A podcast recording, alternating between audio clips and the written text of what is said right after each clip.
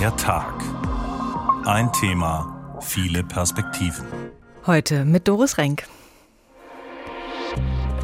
Sie haben eben so eine kleine Mini-Aktion gemacht und haben Sie sich alle die Hand vor den Mund gehalten. Diese Aktion war ja ein klares Zeichen an die FIFA. Als Gratismut bezeichnet man eine Haltung, mit der Aussagen gemacht oder Handlungen begangen werden, die keinerlei Risiken, Gefahren oder negative Konsequenzen mit sich bringen. Das ist wirklich Mut. Menschen, die viel riskieren, um ihr Land zu retten, um ihre Familie zu retten. All das äh, ist wirklich tief beeindruckend. Du bist ziemlich mutig.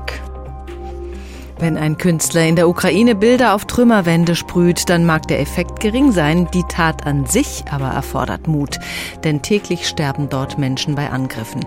In Katar eine Hymne nicht mitzusingen erfordert nur dann Mut, wenn ein totalitäres Regime dahinter steht. Ist es deshalb aber schon Feigheit, eine Armbinde nicht zu tragen? Ob in der Ukraine, im Iran oder in Katar, überall kämpfen Menschen für Demokratie, Freiheit oder Menschenrechte. Wir bewundern ihren Mut, erheben unsere Stimme aber auf dem Boden der Sicherheit. Was kann man tun, wenn das Unrecht nicht vor der eigenen Haustür geschieht? Zwischen Mut, Gratismut und Übermut sucht der Tag nach Antworten. Hilft Solidarität den Mutigen? Mit Gratismut, Übermut im Kampf für höhere Ziele, so haben wir getitelt. Das, was Menschen in Regimen riskieren, in denen es keine Freiheitsrechte gibt, das beeindruckt uns, wenn wir aktuell sehen, wie die Mensch Menschen in China auf die Straße gehen und ein Ende der Corona-Maßnahmen fordern. Wenn wir Berichte verfolgen, die zeigen, wie brutal die Demonstranten im Iran niedergeknüppelt werden und die sich trotzdem jeden Tag wieder auf den großen Plätzen einfinden. Gerade der Widerstandswille der Iranerinnen imponiert uns. Die iranische Fußballnationalelf hat mit ihrer Aktion in Katar wirklich etwas riskiert. So haben wir es hier gesehen. Ihr Schweigen während der Nationalhymne haben wir als mutige Aktion verstanden. Das haben viele Menschen im Iran anders gesehen. Über diesen Abend mit dem ersten Auftritt ihrer Nationalmannschaft in Katar hat uns Karin Sens berichtet, die in Teheran miterlebt hat, was dort als mutig und was als bigott angesehen wird. Ein Mann, der an diesem Fußballabend, an dem die Iraner gegen England gespielt haben, mit einer englischen Flagge durch die Gegend fährt, von dem könnten wir möglicherweise erfahren, was was Mut bedeutet. Ein Mann sitzt hinten auf einem Motorrad und hat die britische Flagge um die Schultern gebunden. Nicht in England, sondern irgendwo im Iran. Es ist eine Flagge, die die Menschen normalerweise bei Pro-Regime-Demos verbrennen, auf der sie wütend herumtrampeln. Der Mann riskiert viel, in diesen Tagen wohl sein Leben. Auf den Straßen herrscht am Abend Feierstimmung, als hätte die Mannschaft gewonnen. Aber dieser Teheraner erzählt, als der Iran die ersten Tore kassiert hat, habe ich überall in unserem Viertel Hupen und Tröten gehört und nach dem Spiel ist das so weitergegangen. Videos im Netz belegen das. Die Spieler der Nationalmannschaft schweigen zwar bei der Nationalhymne und einige tragen auch schwarze Bänder an den Handgelenken, wohl aus Trauer um die Opfer der Proteste in der Heimat. Die Sympathien der Demonstrantinnen und Demonstranten zu Hause gewinnen sie nicht. Die tanzen auf den Straßen und feiern die satte Niederlage gegen England. Ein Foto im Netz zeigt ein riesiges WM-Plakat über einer großen Straße in Teheran. Jemand hat es angezündet. Die Flammen fressen sich langsam durch das Bild von iranischen Spielern. Ein anderes Plakat, das Demonstranten aufgehängt haben, zeigt einen Fußball, der vor Blut trieft. Der Trainer des beliebten Teheraner Fußballvereins Persepolis, Gol Mohammadi, schreibt im Netz über die iranische Nationalmannschaft, wir wollen alle, dass sie zehn Tore kassieren. Viele Iranerinnen und Iraner sind vor allem wütend über Fotos, die das Team vor dem Abflug nach Katar unbeschwert beim ultrakonservativen Präsidenten Raisi zeigen. Wie die Führung in Teheran auf das Schweigen während der Nationalhymne reagiert, ist offen. Eine iranische Nachrichtenseite zitiert vor einer Woche einen Kleriker, der fordert, alle Spieler, die nicht mitsingen, sollen aus der Mannschaft fliegen. Manche rechnen erst mit Konsequenzen, wenn sie zurück in den Iran kommen. Wie die aussehen könnten? Beobachter halten vieles für möglich, von Druck auf sie und ihre Familien, einem Karriereende bis hin zu strafrechtlichen Folgen. Regimenahe Medien analysieren in ihrem WM-Bericht zwar das Spiel gegen England, gehen aber nicht auf den stillen Protest der Spieler ein. Der Trainer von Persepolis und User im Netz rufen auch dazu auf, für die Menschen in Javanrut und anderen Städten in den Kurdengebieten im Nordwesten des Iran auf die Straße zu gehen. Von dort gibt es immer mehr Berichte, dass Sicherheitskräfte brutal gegen Proteste vorgehen. Menschenrechtsorganisationen schreiben von zahlreichen Toten innerhalb weniger Tage. Iranische Medien berichten, dass dem Aufruf auch Bewohner eines Teheraner Stadtteils folgen, in dem es bis jetzt ruhig geblieben ist. Er liegt ganz in der Nähe von Kasernen der Revolutionsgarden. Die Niederlage der iranischen Nationalelf wurde also von den Regimekritikern durchaus begrüßt, aber trotzdem, wer das öffentlich gezeigt hat, der war mutig. Karin Sens, unsere Korrespondentin für den Iran. Fußball war jahrelang ja verpönt in den konservativen Klerikerkreisen im Iran. Wie ist das aktuell? Welchen Stellenwert hat der Fußball im Iran? Ja, nach der Islamischen Revolution 1979 sollte praktisch Fußball und die Clubs, das alles sollte verboten werden, weil es ein westlicher Sport war. Inzwischen ist der Iran absolut fußballverrückt, das kann man definitiv so sagen. Aber das Regime hat eben auch den Fußball als ein Propagandamittel entdeckt und die Spieler sind Nationalhelden. Und jetzt hat es auch praktisch im Spiel gegen Wales, das ja der Iran mit 2 zu 0 gewonnen hat letzten Freitag, danach dann auch Feiern gegeben auf den Straßen für die Nationalmannschaft. Und sagen viele, das waren organisierte Feiern und ähm, deswegen sprechen inzwischen auch viele eigentlich vom Team Mullah. Äh, das ist ein bisschen der, der umgestaltete Name eines Spitznamens, denn normalerweise nennt man die Nationalmannschaft des Iran Team Melli. Und es gibt auch ähm, Informationen, eine Hackergruppe, die wir auch schon vorher immer im Auge gehabt haben mit diversen Informationen, die nennt sich Black Reward und die will ein ähm, Gespräch mitgeschnitten haben, beziehungsweise hat ein Gespräch veröffentlicht, das angeblich ein Mitglied der Revolutionsgarden, eine Führungsperson dort, ähm, die ist da zu hören und die sagt, dass man regimetreue Fans, tausende regimetreue Fans nach Katar bringen möchte, möglichst kostenlos, damit die die Atmosphäre im Stadion und um das Stadion herum praktisch beeinflusst. Wahnsinn. Man hat auch gar nicht mehr viel gehört von den Reaktionen auf das Schweigen während der Nationalhymne. Das zweite Spiel gegen Wales hat der Iran gewonnen. Sie haben es gesagt. Und wenn Ihnen dann auch noch ein Sieg gegen die USA gelänge, dann könnten Sie noch ein bisschen in Katar bleiben. Was droht den Spielern denn bei der Rückkehr in den Iran? Also ich glaube, wir müssen erstmal noch nach Katar selber gucken. Da kann man fast davon ausgehen, dass die Spieler auch da ähm, immensen Druck aushalten müssen. Es ist auch so, dass eigentlich in der Regel bei solchen internationalen ähm, Wettbewerben immer ein Begleiter des Regimes auch mit dabei ist. Und vor dem Spiel gegen Wales haben sie ja dann auch mehr oder weniger begeistert die ähm, Hymne mitgesungen. Ja, inzwischen wird es im Iran so dargestellt, dass die Nationalmannschaft praktisch in Katar zu einem Opfer geworden ist, dass sie sich hat instrumentalisieren lassen von feindlichen Gruppen. Mhm. Da ist von einer Verschwörung Einzelner die Rede, von einer regelrechten Medienkampagne. Naja, und wenn sie zurückkommen, dann ist die Frage, ob man sozusagen das dann so stehen lässt, diese, dieses Opferbild, oder aber ob sie möglicherweise dann eben doch äh, mit finanziellen Strafen beispielsweise rechnen müssen, dass sie aus der ähm, Nationalmannschaft ausgeschlossen werden, dass sie vielleicht zu einem Karriereende im Iran gezwungen werden. Ähm, wir haben das beispielsweise bei einem Strandfußballer erlebt, der bei einem Spiel ja so angedeutet hat, als würde würde er sich einen Pferdeschwanz, einen imaginären abschneiden und hat damit seine Solidarität mit den Protesten auch ähm, symbolisiert. Und der ist jetzt von internationalen Wettbewerben offensichtlich ausgeschlossen. Manche spekulieren auch, dass den Spielerinnen ja Gefängnis drohen könnte. Wir haben das ja jetzt bei einem ehemaligen Spieler der Nationalmannschaft erlebt, bei einem kurdischen, der äh, tatsächlich festgenommen wurde und anscheinend auch noch im Gefängnis ist. Da gibt es gerade unterschiedliche Meldungen. Die Zivilgesellschaft riskiert viel im Iran. Viele werden bei den Protesten ja erschossen. Es sitzen Tausende in Gefängnissen und man möchte sich gar nicht vorstellen, wie sie dort behandelt werden. Wie ist denn die Situation momentan? Lassen sich die Menschen doch einschüchtern? Lässt der Protestwille langsam nach? Also ich glaube, man muss sich auch einfach diese Menschenrechtsverletzungen nochmal vor Augen führen, was die Menschen da aushalten. Also wir sprechen inzwischen von über 400 Toten und was ich besonders tragisch finde, ist von über 40 Kindern, sagen die Vereinten Nationen. 17.000 Menschen, über 17.000 Menschen sollen festgenommen worden sein. Jetzt sind aktuell gibt es Meldungen, etwa 700 wieder freigekommen. Aber die tragen teilweise auch eine Botschaft mit nach draußen, nämlich die von Folter. Und es gibt auch einen Bericht vom amerikanischen Fernsehsender CNN, dass eben auch ähm, Demonstrantinnen und Demonstranten in dieser Haft vergewaltigt werden. Oft ist auch der Verbleib derjenigen, die festgenommen werden, unbekannt. Die haben gar keinen Kontakt, auch keinen Anwalt. Also es gibt zahlreiche Berichte in diese Richtung. Und ähm, trotzdem, Sie haben es gesagt, gehen die Menschen weiter auf die Straße. Also die Demonstrationen gehen weiter. Ähm, und ja, sie werden von Khamenei, dem obersten Führer, die Demonstrantinnen und Demonstranten als Krawallmacher bezeichnet. Und im Endeffekt deutet man immer wieder bei der Organisation dieser Proteste auf das Ausland, das angeblich dahinter stecken würde. Aus Ihrer Sicht, was ist das? Was macht die Iraner so mutig? Ich glaube, wir müssen da vor allem gucken, wer auf den Straßen ist. Und das sind extrem junge Menschen. Die kämpfen um ihre Zukunft. Ihr Ziel ist ähm, eine säkulare Demokratie und das ist praktisch das Gegenteil von dem, was wir im Iran jetzt haben.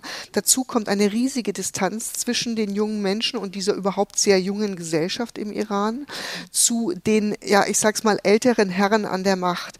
Die jungen Menschen sind gut ausgebildet und sie sehen vor allem, was wie junge Leute in ihrem Alter im Ausland leben. Also sprich Mädchen singen. Und wir haben das ja auch bei iranischen Mädchen jetzt gesehen, ähm, die, wo Videos veröffentlicht wurden. Aber Frauen dürfen zum Beispiel im Iran nicht alleine auf der Bühne singen. Das ist verboten, genauso viel wie Alkohol verboten ist. Dann gibt es diese Kleidervorschriften. Aber all das wollen junge Menschen haben. Die wollen einfach ein Leben haben und das so wie andere Menschen auch. Die haben das teilweise aber nur hinter verschlossenen Türen, immer mit der Gefahr, mit einem Bein praktisch im Gefängnis zu sein, in dieser Parallelwelt zu leben, in der sie ständig Angst haben müssen, dass sie dafür äh, bestraft werden. Und ähm, viele sagen, möglicherweise kommt es dazu, dass diese Proteste niedergeschlagen werden, blutig niedergeschlagen werden. Aber die nächste Mahsa Amini, also die, der, die Frau, deren Tod, der diese Proteste Mitte September ausgelöst hat, die wartet praktisch schon an der nächsten Ecke. Und trotzdem sind es ja auch immer noch sehr viele auf der anderen Seite, sehr viele, die zum Regime halten, die davon profitieren und keinen Umsturz wollen. Wie viel sind die bereit zu riskieren, damit alles so bleibt? Also da müssen wir von den Revolutionsgarden sprechen und die sind praktisch eingeführt worden, eben um diese Revolution von 1979 zu schützen. Und die sind nicht nur eine militärische und eine politische Macht, sondern die sind auch ein extrem starker Wirtschaftsfaktor. Beispielsweise, wenn es eben um Energie äh, geht, also Öl und Gas, aber auch wenn es ums Bauwesen, die Banken geht. Und ähm, da ist es so, dass vor allem die Oberen eben von diesem System profitieren und sicherlich diese Macht nicht freiwillig abgeben werden. Die Angst von denen ist praktisch, dass ja, dass das Fußvolk möglicherweise kippen könnte und deswegen erklärt man ihnen natürlich, dass sie eine Revolution, eine neue Revolution im Iran eben nicht überleben werden. Also die Frage ist eben auch, was diese Demonstrantinnen und Demonstranten gerade den Unteren in den Revolutionsgarden möglicherweise auch anbieten können, ähm, damit die eben eine Chance sehen, ja tatsächlich die Seiten zu wechseln. Karin Sens, unsere Korrespondentin für den Iran. Vielen Dank für diese Einblicke. Der Mut der Verzweiflung im Iran, das ist das Gegenteil von dem, was der gerade verstorbene Hans Magnus Enzensberger als Gratismut beschrieben hat. Hier seine Definition vom Gratismut.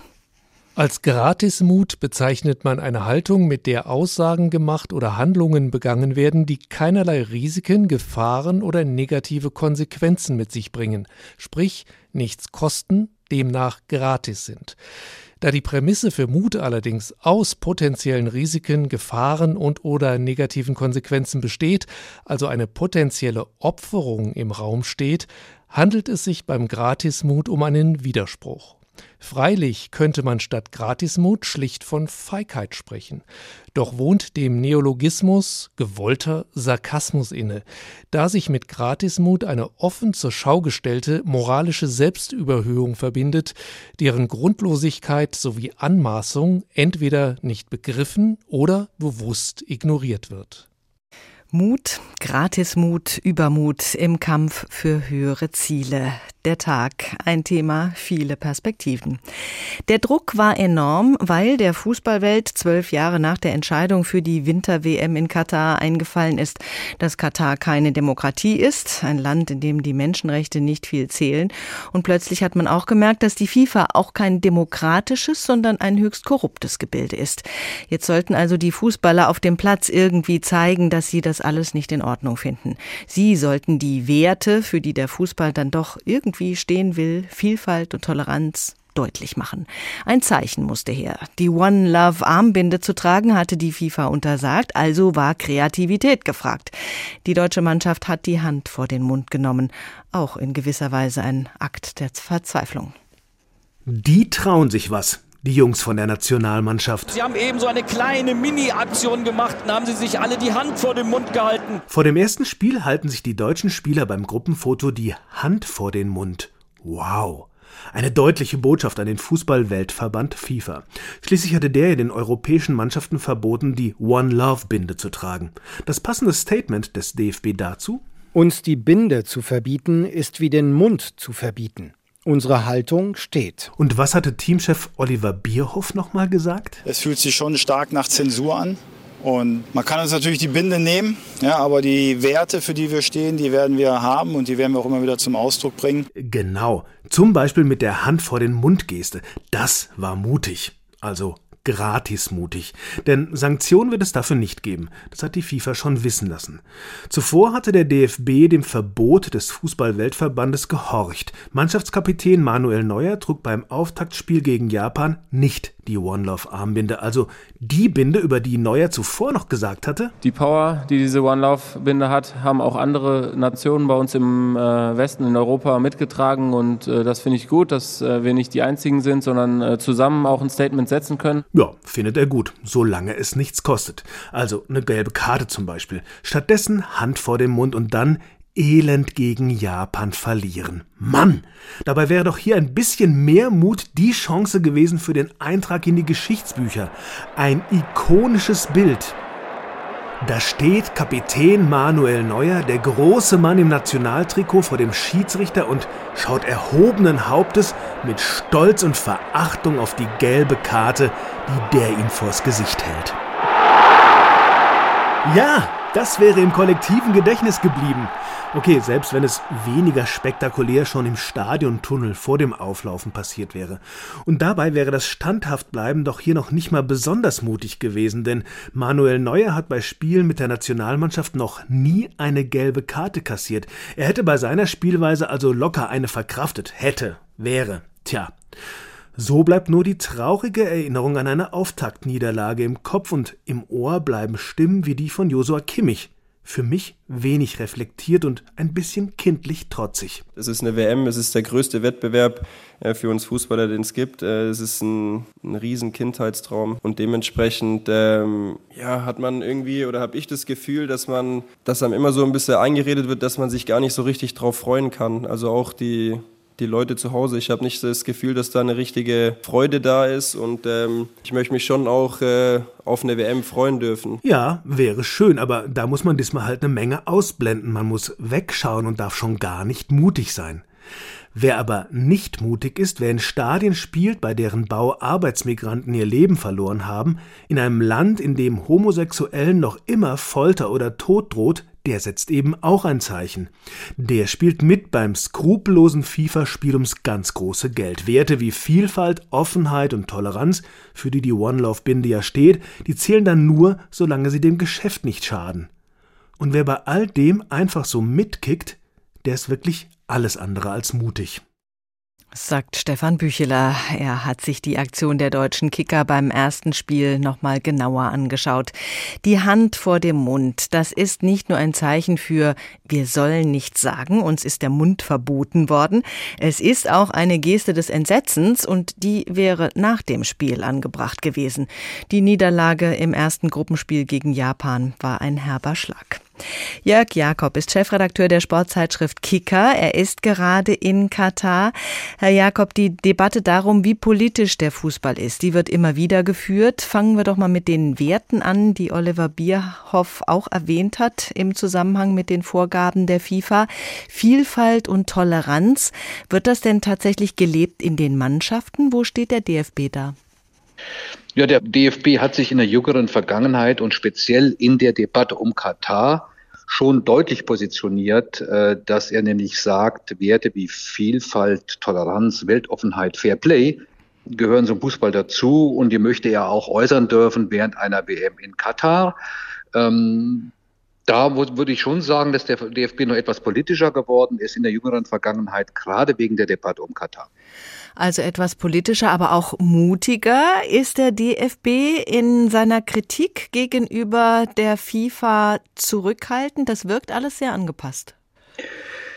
Nein, das würde ich so nicht sagen. Also äh, wenn man schaut, dass sieben europäische Nationen versucht haben, mit der viel zitierten One Love äh, äh Spielführerbinde hier nochmal ein zusätzliches Zeichen zu setzen, dann war der DFB damit einer der treibenden Verbände. Und er war auch letztlich der Einzige oder die Mannschaft, der Wunsch kam ja vor allen Dingen aus der Mannschaft heraus, nochmal ein Zeichen zu setzen vor dem Anpfiff gegen Japan. Äh, da war der markanteste Auftritt war der Deutsche. Das muss man ganz klar sagen. Aber letztlich haben alle Verbände beschlossen, die Themen, die wir mit der FIFA zu besprechen haben, das muss das Management tun, das müssen die Funktionäre tun. Da müssen wir jetzt mal die Spieler außen vor lassen, denn deren Aufgabe ist es zunächst einmal, möglichst ungestört von dieser Debatte Fußball zu spielen, und ähm, Äußerungen in Pressekonferenzen und so, und so, weiter finden ja weiterhin statt, von den deutschen Spielern als auch von, von, von, Spielern anderer Nationen, die dort beteiligt waren.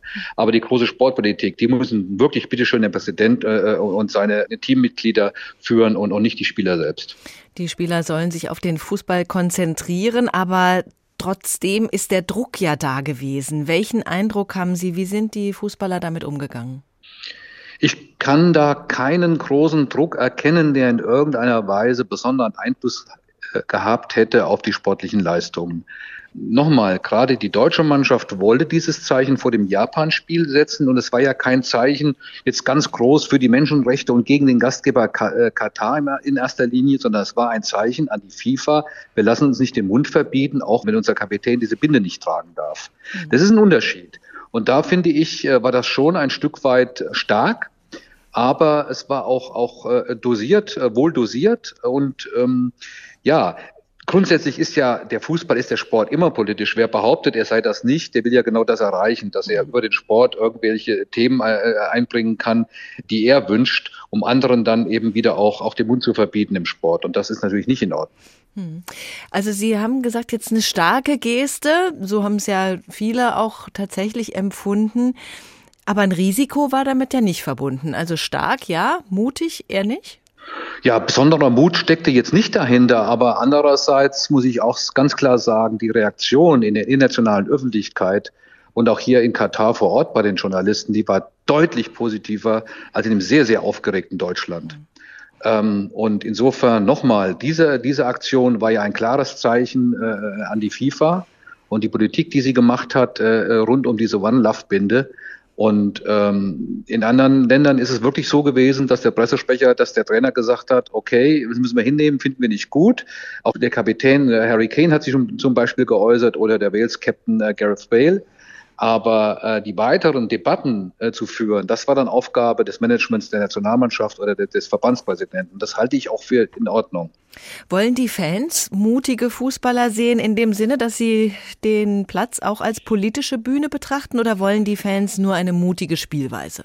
Ich kenne beide Haltungen. Ich kenne ganz klar Haltungen, das äh, wird man bei der aktuellen Debatte in Deutschland kaum vermuten. Sehr, sehr viele Menschen, die auch auf dem Kicker schreiben oder die mich ansprechen oder, oder auch insgesamt die Haltung da schon ist nach dem Motto, lass die doch mal Fußball spielen und bringt nicht immer das Polit die Politik ins Spiel. Das ist die eine, eine Haltung. Der andere ist der ganz klar, das ist alles so schlimm, äh, da darf man eigentlich gar nicht antreten. Und zwischen diesen beiden äh, sehr aufgeregten Polen äh, spielt sich diese Debatte ab und da würde manchmal etwas mehr Differenziertheit gut tun. Und damit meine ich, es ist richtig, dass es Einschränkungen gibt für oder sogar Verbote von politischen Botschaften im Fußball und speziell bei solch einem Turnier. Schauen Sie sich nur mal an die aktuelle Debatte darüber, dass in der serbischen äh, Kabine eine sehr nationalistische Flagge hing, äh, die die Kosovaren beleidigt hat. Insofern ist es schon wichtig, Politik möglichst aus dem Spiel zu lassen.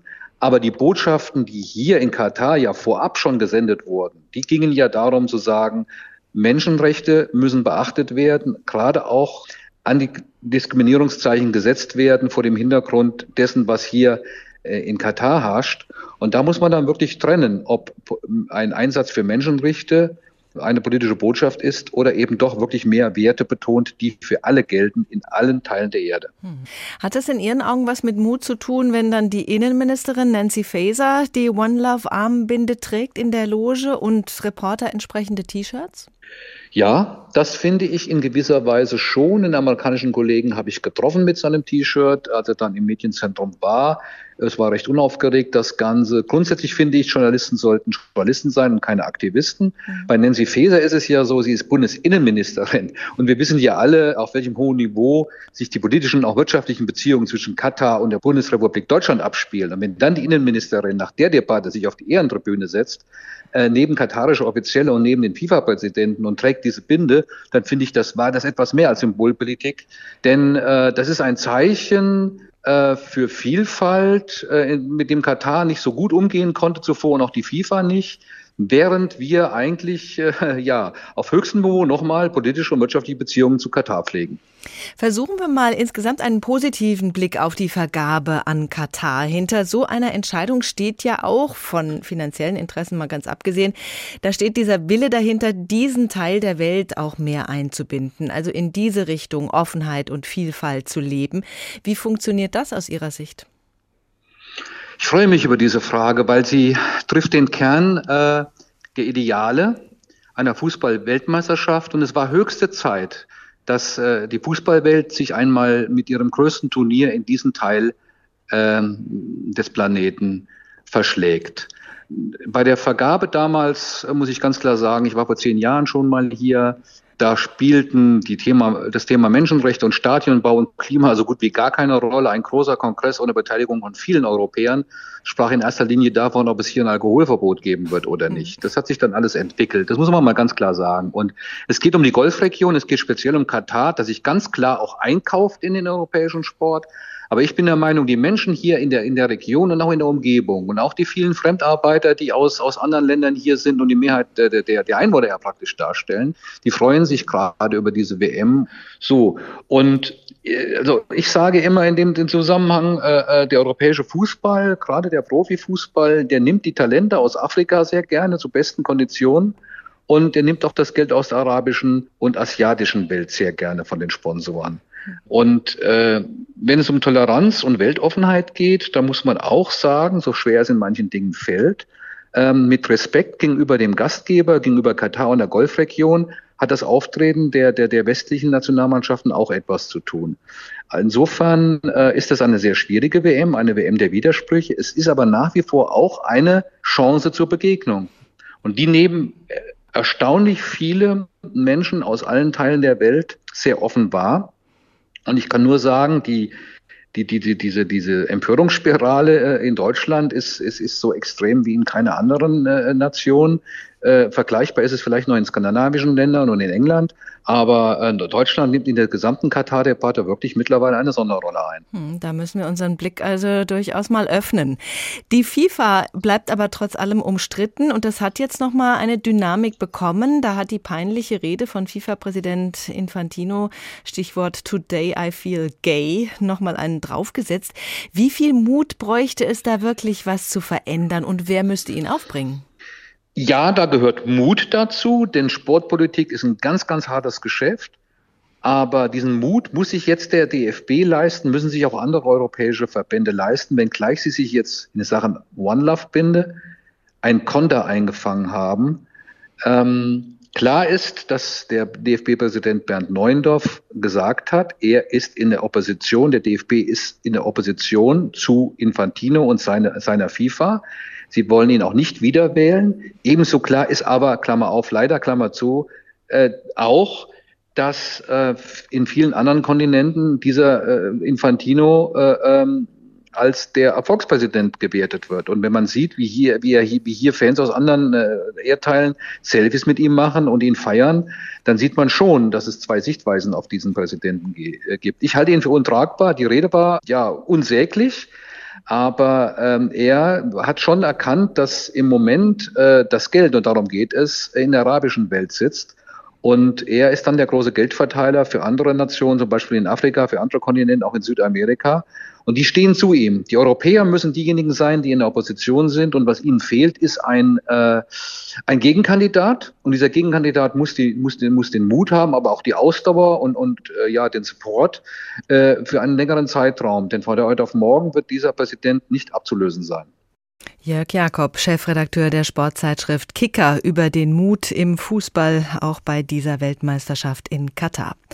Der Tag, ein Thema, viele Perspektiven. Wir schauen auf einen ganz anderen Bereich. Unser Kollege Marc Dugge war im Sommer in der Ukraine und hat dort miterlebt, wie nah beieinander Mut und Angst liegen. Bei den einen überwiegt der Mut, die Bereitschaft, die Angst zu überwinden. Bei den anderen ist die Angst stärker. Sie verlässt der Mut. Es war schon im Sommer so, dass viele ukrainische Soldaten nach wochenlangem Dauerfeuer völlig erschöpft waren. Andere haben ihr Leben an der Front gelassen. Die Armee braucht also dringend Nachschub an Personal. Doch während einige Ukrainer sich freiwillig melden, um das Land zu verteidigen, verstecken sich andere zu Hause, aus Angst einberufen zu werden. Mark Dugge hat über beide Lager berichtet, über die, die sich freiwillig melden und die, die sich verkriechen. Noch ist es der Gewitterdonner, der hier dröhnt. Bald wird es für sie der Donner der Artillerie sein. Das Feld in der Nähe von Kiew ist ein Übungsgelände für jene, die an die Front gehen. Soldaten simulieren, wie ein Kamerad in eine Mine tritt. Sie binden das Bein ab, um die Blutung zu stillen und legen den Mann in eine Folie, die ihn warm halten soll, bis die Sanitäter eintreffen. Wir machen uns bereit für unsere Abfahrt Richtung Osten. Ich trainiere meine Fähigkeiten, erledige Aufgaben, bereite mich seelisch darauf vor. Aber eigentlich ist das gar nicht nötig. Ich bin motiviert genug, dafür zu sorgen, dass der Krieg nicht bis hierhin kommt, zu meinem Kind. Anton hat nach dem russischen Angriff geholfen, seine Stadt zu verteidigen, als Angehöriger der Territorialverteidigung der Freiwilligen Organisation der Armee. Sie hatte bis vor kurzem einen klaren Auftrag, Regionen im Land gegen Angreifer zu wappnen. Jetzt können die Freiwilligen auch an der Front eingesetzt werden. Eine Gesetzesänderung macht es möglich. Für Anton ist es keine Frage zu gehen. Wenn du unter Artilleriefeuer, unter Beschuss bist, hast du natürlich Angst. Nur ein dummer Mensch würde da keine Angst haben. Aber wenn man die Wahl hat, nur herumzusitzen und zu warten oder den Feind aufzuhalten, dann entscheide ich mich natürlich dafür zu gehen. So werde ich versuchen, das Böse zu bekämpfen, das in unser Land gekommen ist. In der Ukraine melden sich seit Kriegsbeginn viele freiwillig, um ihr Land zu verteidigen. Sie werden dann für den Einsatz an der Front geschult. Alle anderen Männer im wehrfähigen Alter müssen sich zumindest bereithalten. Ihnen ist es verboten, die Ukraine zu verlassen. Ich bin doch kein Krieger, ich bin Zivilist, sagt der 25 Jahre alte Sergi. Er sitzt in einem Café in Kiew. Seinen echten Namen will er nicht nennen. Ihm steckt immer noch der Schrecken vom Frühjahr in den Knochen, als die russischen Truppen nur wenige Kilometer vor Kiew waren. Jedes Mal, wenn es Luftalarm gibt, steigt die Angst wieder in ihm hoch. Er verstehe ja, dass das Land dringend Soldaten brauche, sagt er, aber er habe nun mal nicht die Anlagen zum Krieger, und er glaubt auch nicht, dass es mit einer militärischen Expressausbildung getan ist. Man sieht ja, wie jeden Tag Menschen beerdigt werden, nicht nur Dutzende, sondern Hunderte. Da verstehst du, dass du dein Leben aufs Spiel setzt. Jeder macht sich Sorgen, manche bleiben sogar lieber zu Hause. Sie sind so paranoid, dass sie nicht auf die Straße gehen, nicht ins Kino, Theater oder auf öffentliche Plätze. Sie hätten Angst davor, von Soldaten den Brief in die Hand gedrückt zu bekommen, die Vorladung zur Armee, wo die Wehrtauglichkeit festgestellt wird. Auch die Frauen hätten Angst. Auf seinem Smartphone zeigt er ein Video auf YouTube, das Frauen in einem Dorf zeigt, die sich vor einige Soldaten stellen und die diese erfolgreich davon abhalten, ihre Männer zu rekrutieren. Aber natürlich machen sich auch jene Sorgen, die sich auf den Weg machen, so wie Jerik, 31 Jahre alt. Vor ein paar Monaten hat er Kiew verteidigt, als Freiwilliger in der Territorialverteidigung. Jetzt ist er schon fast auf dem Weg in den Donbass. Die Lage ist schwierig dort, sehr schwierig. Wir sprechen dort mit unseren Jungs. Sie erzählen uns, wie dort Tag und Nacht Städte bombardiert werden. Wo die Russen hinkommen, bleiben nur Ruinen. Wir bereiten uns darauf vor. Unsere Jungs dort brauchen Hilfe. Der Kampfgeist macht dich wütend. Von Mut und Angst der Ukraine hat uns Marc Dugge berichtet, als er das erste Mal in der Ukraine war, als Reporter im Sommer. Und jetzt bereitet er sich auf seinen nächsten Einsatz im Kriegsgebiet vor. Ende der Woche geht's wieder Richtung Ukraine für ihn. Und da sprechen wir jetzt mal über seinen Mut. Marc, wie war das im Sommer für dich? Fandest du dich da selbst mutig oder hast du gar nicht drüber nachgedacht? Hm. Also ich fand mich äh, tatsächlich an irgendeiner Stelle auch mal mutig, weil es mir so viele Leute gesagt haben, oh, du bist aber mutig. Ich habe da gar nicht so viel drüber nachgedacht, weil ich dachte, okay, ich habe da schon Respekt vor, ich habe da äh, bin da auch angespannt davor. Ich weiß nicht genau, was mich da erwartet, aber ähm, mutig war irgendwie nicht das ähm, ja nicht das Wort, was was ich da gerne benutzt hätte, sondern ich, es ist, klingt ja so nach Harakiri, ne, dass man mhm. irgendwie in so eine absolut äh, gefährliche Situation sich reinbegibt, ohne sich irgendwie wirklich ähm, darüber vorher Gedanken zu machen. Das legt es so ein bisschen nahe äh, und das ist ja so nicht. Wir versuchen das schon möglichst ähm, möglichst sicher alles zu handeln, aber klar, äh, hundertprozentig äh, Kontrolle haben wir nie. Zwischen nah dran sein und keine unnötigen Risiken eingehen, ist es ja nur ein ziemlich schmaler Grad, auf dem man sich da als als Reporter bewegen kann. Wie wägst mhm. du da ab? Also ich wege das nicht alleine ab. Wir haben äh, Sicherheitsbegleiter dabei, die uns auch immer wieder bei der Einschätzung helfen, die uns dann sagen, hm, also an diesen Ort sollte man heute lieber nicht fahren oder lass das mal so machen, äh, dass wir zum Beispiel wirklich am Abend äh, zu, vor Einbruch der Dunkelheit wieder hier sind oder äh, was hätten wir für Exit-Strategien, wenn mhm. wir merken, es ist zu gefährlich, wie kommen wir aus der Situation wieder raus. Also es gibt Menschen, die sich da wirklich professionell drüber Gedanken machen und ähm, letztlich ist es aber aber natürlich trotzdem immer ein bisschen stochern im Nebel. Man kann einige Vorkehrungen treffen, einige Absicherungen vornehmen, aber letzten Endes, gerade in der Ukraine, ist, ist es immer eine Gefahr da. Es kann immer eine Rakete ankommen, zu jeder Tageszeit kann es einen wirklich erwischen. Insofern ist das natürlich auch immer alles relativ. Wie bist du ausgerüstet? Schusssichere Weste, irgendwie sowas? Wie muss man sich das vorstellen? Mhm.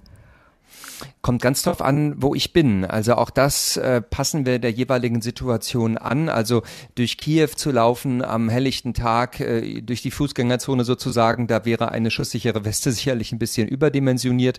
Aber klar, je länger, je näher man sich in die wirklichen Konfliktgebiete reinbegibt, ähm, Überlandfahrten etc. pp., umso, umso wichtiger wird so eine Weste und beispielsweise auch ein Helm und ein Erste-Hilfe-Kit, was, was wir bei uns tragen. Äh, wir haben natürlich auch da spezielle Schulungen durchlaufen, um dann auch zu wissen, was ich damit anfangen kann in einer bestimmten Situation, beispielsweise wenn ich verletzt bin oder ein Kollege äh, oder wir unter Beschuss geraten. All diese, all diese Szenarien spielen wir schon mal durch, wenngleich das meistens dann doch eben äh, Theorie bleibt, Gott sei Dank. Ja. Ähm, aber klar, die, äh, die Vorkehrung muss man immer treffen. Beim ersten Mal war alles neu. Jetzt weißt du, worauf du dich einlässt, kennst die Verhältnisse vor Ort, wobei jetzt mit der zerstörten Infrastruktur nochmal eine völlig neue Situation Situation entstanden ist und kalt mhm. ist es jetzt obendrein. Wie viel Angst reißt diesmal mit? Also die Angriffe haben sich ja intensiviert, du sagst es, ne? also gerade auch auf Kiew. Im Sommer, als ich da war, im Juli, ist ähm, keine einzige Rakete in Kiew eingeschlagen, in Odessa, wo ich auch war, schon. Aber ähm, da war tatsächlich das Kriegsgeschehen dann doch mal ein bisschen weiter weggerückt. Das rückt jetzt wieder näher und dazu kommen die anderen Umstände, wie beispielsweise Stromausfälle, Heizungsausfälle, Wasser äh, gibt's auch nicht immer den ganzen Tag, auch da gibt's äh, immer wieder Ausfälle. Und ähm, da habe ich schon Respekt vor. Also auch diese Kälte, ähm, wenn man man dann beispielsweise auch Stunden in einem Luftschutzkeller ausharren muss, der einfach nicht geheizt ist, wo man irgendwie dann äh, zurechtkommen muss. Auch so das Thema Kühlkette zum Beispiel kann ich da eigentlich nach wie vor alles essen, wenn, mhm. wenn, wenn ich äh, damit rechnen muss, dass einfach nicht äh, konsequent diese Kühlkette durchgehalten worden ist. Also all solche Sachen, die ist natürlich schon nochmal anders und ich bin gespannt, äh, was mich da erwartet in der nächsten Woche, ja. Es ist für einen Reporter, eine Reporterin etwas ganz Besonderes in einem Kriegsgebiet, nicht nur wegen der Aktualität und der Brisanz, sondern auch, weil es in dieser besonderen Situation auch ganz besondere Umstände gibt. Zusammenhalt unter den Reportern, Hilfsbereitschaft. Es gibt einige Journalisten, die davon berichtet haben, dass so ein Kriegsreporter-Dasein auch ein bisschen süchtig machen kann. Kannst du das nachvollziehen? Hm. Also ich kenne Menschen, die in diesem Business seit langer Zeit sind, die auch da ihre Nische gefunden haben und die das ähm, ja antreibt, auch in diesen Situationen immer wieder dabei zu sein, dort, wo ähm, wo es gefährlich ist. Äh, klar, für uns Reporter ist das natürlich auch immer ein sehr intensives Erleben, weil wir dort sehr viele Geschichten erleben. Wir erleben sehr eindringliche Situationen und ähm, dafür sind wir ja oft auch Reporterinnen und Reporter geworden, dass wir ähm, Zeugen von, von ähm, ja auch Umwälzungen, weltgeschichtlichen Abwälzungen sind, ähm, Geschichten erzählen können. Und davon gibt es natürlich, äh, zynischerweise muss man das leider sagen, äh, Geschichten zuhauf zurzeit in der Ukraine. Also ich hatte immer wieder auch das Gefühl, ich kann hier jeden Menschen auf der Straße fragen und er hat mir etwas zu erzählen. Und ähm, insofern kann ich das schon ein bisschen nachvollziehen. Ich glaube, da muss man trotzdem immer auch ein bisschen auf sich gucken, was ist denn jetzt gerade meine Motivation dabei zu sein? Ähm, ist es sozusagen der Kick, weil ich in, in äh, dieser Adrenalinkick, den man ohne Zweifel hat, äh, oder ist es, ähm, wo besteht, worin besteht die Motivation und auch ein bisschen auf sich gucken. Wir sprechen ja über Mut in dieser Sendung. Inwieweit hat es dich denn ermutigt, wenn du in Betracht ziehst, wie mutig viele Ukrainer und Ukrainerinnen gerade sind? Mhm. Eben, also ich meine, klar, wenn wir über Mut reden, äh, verblasst all das, was wir da treiben als Journalistinnen und Journalisten in der Ukraine, absolut vor dem, was dort die Menschen leisten. Also wenn, wenn ich mit Menschen spreche, die sich jetzt an die Front begeben, oft sogar nur eine sehr äh, schnelle, knappe Ausbildung bekommen haben, war ja eben im Beitrag zu hören, ähm, das ist wirklich Mut. Und Menschen, die, ähm, die viel riskieren, um ihr Land zu retten, um ihre Familie zu retten. All das äh, ist wirklich tief beeindruckend und da ist es natürlich für uns alles sehr relativ, die wir doch, wenn alles gut läuft, in ein paar Wochen dann wieder auch in der warmen Heimat sind. Wir hoffen, dass es gut läuft für dich. Marc Dugge, unser Reporter. Ab Ende der Woche ist er wieder in der Ukraine unterwegs. Alles Gute, Marc. Vielen Dank.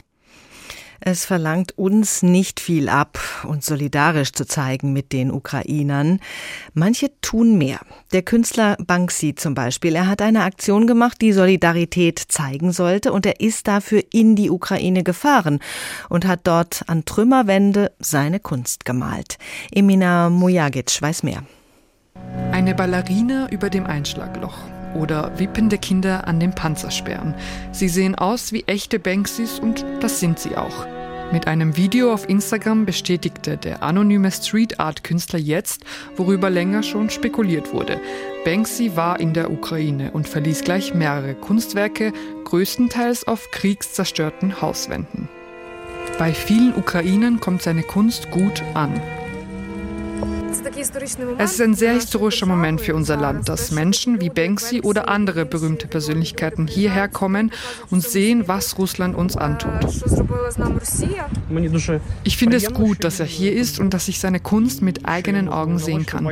Das wird mir für immer in Erinnerung bleiben verewigt inmitten der Trümmer und einer Botschaft. Solidarität mit den Menschen in der Ukraine. Solidarität kann mutig machen. Mut, Gratismut, Übermut im Kampf für höhere Ziele. Der Tag, ein Thema, viele Perspektiven. Wir wollten Mut und Gratismut noch ein bisschen genauer betrachten. Marius Kalla ist da zuallererst ein Beispiel aus der großen Politik eingefallen. Sie erinnern sich vielleicht auch noch, die untergehakten Regierungschefs geeint gegen den Terror nach dem islamistisch motivierten Anschlag auf die Satire Zeitschrift Charlie Hebdo. Vor knapp sieben Jahren fand in Paris ein großer Solidaritätsmarsch für die Toten von Charlie Hebdo statt. Mehr als eine Million Menschen marschierten auf den Straßen und setzten ein Signal, dass sie sich nicht vom islamistischen Terror einschüchtern lassen. In den Nachrichten hieß es Es ist ein Tag der Trauer, ein Tag des Gedenkens, aber auch ein Tag des Widerstandes gegen den Terror heute in Frankreich unter zunächst strahlend blauem Himmel strömten bereits am Mittag zahlreiche Menschen in Richtung Place de la République, wo dann am Nachmittag der Gedenkzug für die Opfer der Anschläge der vergangenen Woche startete. Unter den Teilnehmern, wir haben es eben gesehen, auch zahlreiche Repräsentanten europäischer Staaten und der EU sowie der USA. Dabei waren Staats- und Regierungschefs aus 50 Ländern. François Hollande, Angela Merkel, Netanyahu und Abbas und viele andere untergehakt und mutig an der Spitze voran vor allen anderen. Suggerierten jedenfalls die Bilder, die mitgeliefert wurden. Doch wenig später kam heraus, es gab nicht das geringste Risiko dabei. Der Mut war inszeniert. Die Politiker hatten sich in einer eigens für sie abgeriegelten Straße versammelt, für die Presse kurz aufgestellt, waren einige Meter gelaufen und hatten sich wenig später in ihre Staatskarossen gesetzt und waren wieder abgerauscht. Und das war auch noch teure Symbolpolitik, denn diese Aktion wurde von einem großen Security-Aufgebot begleitet und dürfte den französischen Steuerzahler einiges gekostet haben. Welches Zeichen ging nun davon aus? Wie haben die gewaltbereiten Islamisten diese Aktion aufgenommen? Als Zeichen von Mut? Das ist eine nicht unerhebliche Frage, denn selbst kleine symbolische Gesten können große Wirkungen haben und entweder wirklichen oder nur Gratismut verraten. Sie können Folgen haben oder sich verleppern.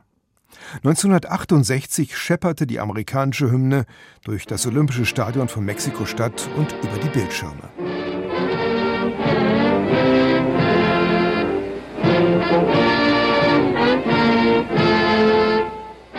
Der Anlass war die Gold- und Bronzemedaille für die schwarzen US-Amerikaner Tommy Smith und John Carlos.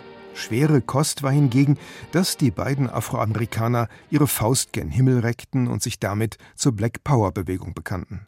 Das weiße Amerika schlug sofort zurück, die beiden mussten das US-Team verlassen. Es ist ein Unterschied, ob eine symbolische Geste konkret ist und einen klaren Adressaten hat oder vage bleibt und im großen allgemeinen Verhalt ob Hollywood-Stars sich im Privatflieger in Flüchtlingscamps, auf Tierschutz- oder Klimakonferenzen begeben und dort von ihrem Engagement berichten oder Aktivisten körperliche oder finanzielle Risiken eingehen. Als Leonardo DiCaprio zu einer Konferenz, die sich die Rettung des sibirischen Tigers auf die Fahnen geschrieben hatte, zu spät kam, weil sein Jet zweimal zwischenlanden musste, hagelte es Kritik, die auch nicht aufhörte, als er eine Million Dollar spendete. Als hingegen der schwarze Quarterback Colin Kaepernick bei der amerikanischen Hymne niederkniete, um gegen Rassismus zu demonstrieren, verstand nicht nur ein wütender Rassist im Weißen Haus das sofort. Kaepernicks Karriere war vorbei. Wenn ein Verbot, eine Grenzüberschreitung in der Nähe sind, wenn die Geste konkret ist und ein klares Ziel hat, hat sie in der Regel Folgen. Dann hat sie ihren Preis und ist kein Gratismut. Für die einen ist es schon ein mutiger Schritt, überhaupt das Bett zu verlassen. Für die anderen fängt der Mut erst da an, wo sie ihr Leben aufs Spiel setzen. Es gibt sicher noch einiges dazwischen. Und darüber spreche ich mit Professor Dr. Dieter Frei, Sozial- und Organisationspsychologe, Leiter des Center for Leadership and People Management. Er hat viel über Zivilcourage und Verfolgung von Zielen gearbeitet. Herr Professor Frei, gibt es äh, einen gesellschaftlichen Konsens darüber, was wir als mutig empfinden? Ja, ich glaube, den gibt es, dass es nämlich Verhaltensweisen sind, die nicht alltäglich sind, sondern die irgendwie außergewöhnlich sind. Ja, ich bin mutig, einen Berg zu besteigen, zum Beispiel, aber ich bin auch vielleicht zivilcouragiert, mich irgendwo einzumischen. Wie viel Risiko gehört zu Mut dazu? Bei dem Beispiel der Fußballnationalmannschaft hatten wir es ja, dass die sich da ziemlich risikolos den Mund zugehalten haben. Ja gut, sie wollten risikoreich beginnen, ja, und das ist ihnen dann aus irgendwelchen Gründen abhanden gekommen. Wahrscheinlich waren die Androhungen zu groß. Aber wir sollten jetzt die Spieler nicht zu sehr beschuldigen. Die haben ein Anrecht auf Fußball zu spielen. Ich fand es gut, dass sie überhaupt reagiert haben, ja. Und das Versagen war natürlich schon viel früher, vor zehn Jahren oder jetzt auch bei den europäischen Fußballverbänden. Die hätten viel, viel früher koalieren müssen und eingreifen müssen. Ich fand das Verhalten okay. Äh, äh es war zwar schade, aber ich würde nicht sagen, dass es feige war, sondern durchaus auch mutig. Mhm. Was wird denn eigentlich äh, so gesamtgesellschaftlich gesehen als Risiko empfunden? Ja, Risiko dann, wenn man, man ist ja meistens bei Zivilcourage, Also wenn man sich einsetzt für Gerechtigkeit zum Beispiel, ist immer die Gefahr, dass man äh, persönliche Nachteile hat. Im Extremfall ist es lebensgefährlich, je nachdem, was man macht. Und es ist immer äh, eben damit verbunden, sein Leben, seine Karriere, seine Persönlichkeit aufs Spiel zu setzen. Ja. Mhm. Statt zu Hause auf dem Sofa zu sitzen und zu sagen, also die Welt ist schlimm. Und Zivil dann gibt es eben Leute, die dagegen ankämpfen. Ja. Zivilcourage, das ist das Wort für vernünftiges, umsichtiges, hilfsbereites Verhalten, eben mit großer Risikobereitschaft auch für persönliche Nachteile. Unterscheidet sich Zivilcourage nochmal irgendwie von Mut generell? Ja gut, Mut bezieht sich zunächst mal nicht unbedingt auf Zivilcourage. Ich bin sehr mutig, wenn ich einen Berg besteige, aber das muss ja nicht Zivilcourage sein, mhm. ja. Oder wenn ich meine Grenzen testen beim Sport, dass ich sage, ich mache zum ersten Mal beim Marathonlauf äh, in, in, in, New York mit. Das ist mutig, ja, ohne großes Training. Zivilcourage ist, wenn ich mich wirklich einmische, ja, wenn ich äh, gegen Unfreiheit bin, wenn ich gegen Unterdrückung bin, wenn ich äh, protestiere, dass die Dinge nicht in Ordnung sind. Mhm. Na, an einem Marathon teilzunehmen ohne großes Training, das ist nicht unbedingt mutig, sondern eher unvernünftig. Das ist richtig. Was hat ja. Mut denn mit Vernunft zu tun? Es kann ja extrem unvernünftig sein, etwas Mutiges zu tun. Es kann aber auch sehr vernünftig sein. Ja, das finde ich interessant. Die Vernunft ist so quasi der Vermittler. Die Vernunft kann man mal sagen, sei nicht so ängstlich, ja. Mhm. Du hast doch Macht du kannst dich mit anderen verbinden. Tu es endlich. Also Mut machen und tun. Sei zivilcouragiert. Aber die Vernunft kann manchmal auch ein sagen, das ist too much. Da hast du Grenzen überschritten. Geh lieber noch mal einen Schritt zurück. Und deshalb sage ich immer, man sollte sowohl Herz und Kopf einschalten, aber nie nur das Herz. Also nicht nur die Emotionen, sondern immer auch mit Kopf arbeiten. Übermut tut selten gut oder kommt sogar vor dem Fall. Also man kann auch zu viel Mut haben, der dann auch niemandem mehr gut tut. Richtig, dass Menschen sich nämlich überschätzen, überfordern, sich vielleicht sogar für größenwahnsinnig halten, ja, wie wir das bei vielen Narzissten und Machiavellisten sehen. Und da ist es nun ganz wichtig, dass die Umgebung wiederum mutig oder hier jetzt zivilcouragiert ist, solchen Menschen die äh, Stoppsignale zu geben und Grenzen aufzuzeigen, so möglich. So sie, es ist wieder abhängig von der wahrgenommenen Gefahr. Also reden wir über veränderbare Welten, mhm. wo ich das machen kann, oder über nicht veränderbare Welten, was viel zu gefährlich ist, wie wir das in Russland zum Beispiel sehen. Der Mut der Verzweiflung, von dem haben wir auch schon gehört in der Sendung. Die Menschen im Iran zum Beispiel, die haben zum Teil das Gefühl, dass die Situation so erdrückend ist, dass sie eigentlich nichts mehr zu verlieren haben. Ist das dann überhaupt noch mutig oder schon wieder eine eigene Kategorie, diese Verzweiflung? Tja, äh, es ist schon mutig, weil die Gefahr ist schon groß, dass sie im Gefängnis landen, dass sie ihr Leben verlieren es ist aber letztlich diese Verzweiflung und diese Empörung, teilweise auch diese Wut, also diese Emotion, ist schon auch der Motor von Handeln, ja. Aber ich gebe zu, das ist ein Extrembeispiel.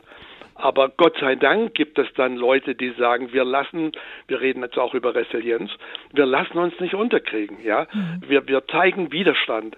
Und zwar nicht nur alleine, sondern vor allem in der Gemeinschaft. Viele wünschen sich ja eigentlich, dass sie ein bisschen couragierter auftreten im Alltag. Wie kann man denn lernen, mutiger zu werden? Ja, wir haben in München, aber das auch in vielen anderen Städten, haben wir Organisationen gegründet, die Zivilcourage trainieren. Man kann Zivilcourage lernen. Und ich vergleiche es mal mit dem ersten Hilfekurs. Viele Menschen halten ja nicht bei Unfällen auf der Straße oder auf der Autobahn, weil sie nicht genau wissen, was soll ich tun. Und wir haben festgestellt, dass Leute, die einen ersten Hilfekurs gemacht haben in jüngster Zeit, auch eher helfen, weil sie Wissen haben und Handlungskompetenzen.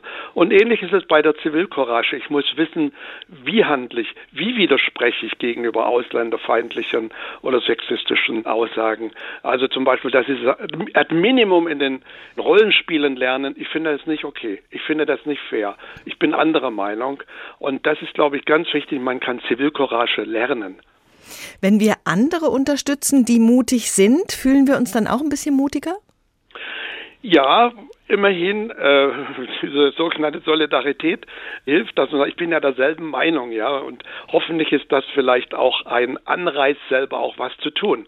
Also Solidarität ist notwendig, aber es wäre prima, wenn die Solidarität dann auch in eigenes Verhalten umschlägt, dass man sagt, in meinem kleinen Umfeld will ich den Unterschied machen, will ich Verantwortung zeigen. Wann sind wir mutiger? Wenn es um rein persönliche Angelegenheiten geht, um die Überwindung einer individuellen Angst zum Beispiel, oder wenn wir ein höheres Ziel vor Augen haben? Es kommt darauf an, also zunächst zeigt die Forschung in etwa, wenn wir ein höheres Ziel äh, haben, also wir kämpfen um eine offene, humane Gesellschaft und wir wollen die Feinde dieser offenen Gesellschaft bekämpfen. Das kann ich auch besser transportieren, um Unterstützer zu finden, als wenn ich nur darum kämpfe gegen meinen blöden Chef, äh, wo ich Zivilcourage zeigen muss, weil er äh, Mobbingverhalten zeigt. Also es sind die höheren Werte, die Ideale, die Ziele, die stärkere Motor sind, sich einzumischen. Das sieht man auch bei Leuten wie Nawalny, das sieht man bei Gandhi äh, und so weiter. Das hat man bei vielen ja Helden unserer Geschichte auch immer gesehen, diese hehren Ziele, Martin Luther King und so weiter.